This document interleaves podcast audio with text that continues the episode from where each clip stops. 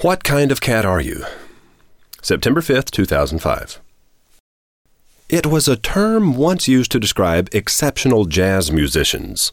African Americans spelled it hepcat, while their white counterparts heard cat and assumed hep to be a modifier, hence hep cat.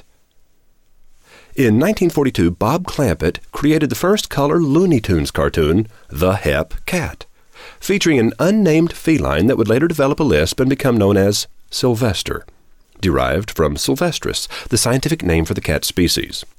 Soon, people were being referred to as all kinds of cats, as in cool cat, crazy cat, and hep became hip. And it all came from the African Wolof word hippocat, meaning someone finely attuned to his or her environment. Makes sense, right? An inspired improv from a blower in sync with his fellow jazz musicians would trigger the rejoinder hippocat from a bystander familiar with the African word. Anglos heard hepcat, and a new misheard word was born. Language is an interesting thing.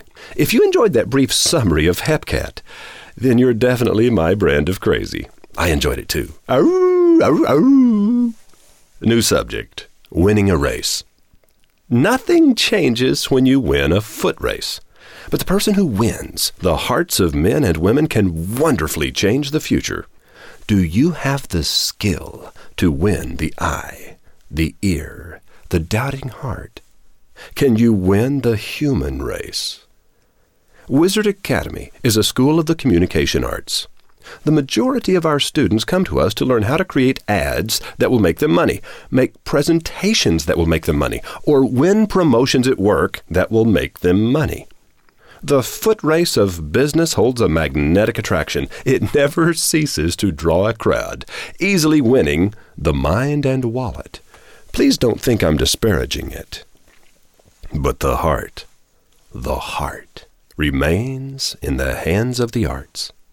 Journalists and novelists and screenwriters and musicians, painters and poets, playwrights and performers, sculptors and singers, architects and photographers shape our ever changing mood and guide us toward the future. Artists such as these are attending Wizard Academy in increasing numbers, since the methods and principles we teach are just as easily applied to the arts as they are to business.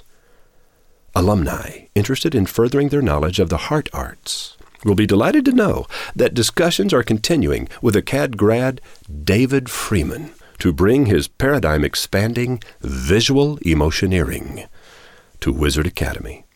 David is currently the object of an epic tug of war, with Hollywood pulling him into movies and Japan pulling him into video games. Both are willing to pay whatever it takes. But David really wants to hang with his homies at the Academy. Stay tuned. Another ACAD grad writes a big book, Bag the Elephant, subtitled How to Win and Keep Big Customers. Steve Kaplan is the nicest guy you'll ever meet. The boy every mom wishes her daughter would bring home for dinner. He could easily have been a regular on Mr. Rogers' neighborhood.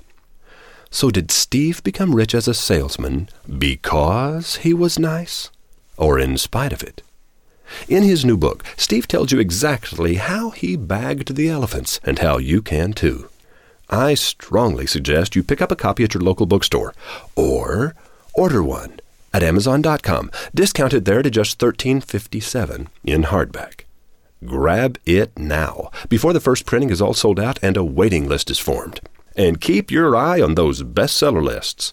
Wizard Academy grads are on the move.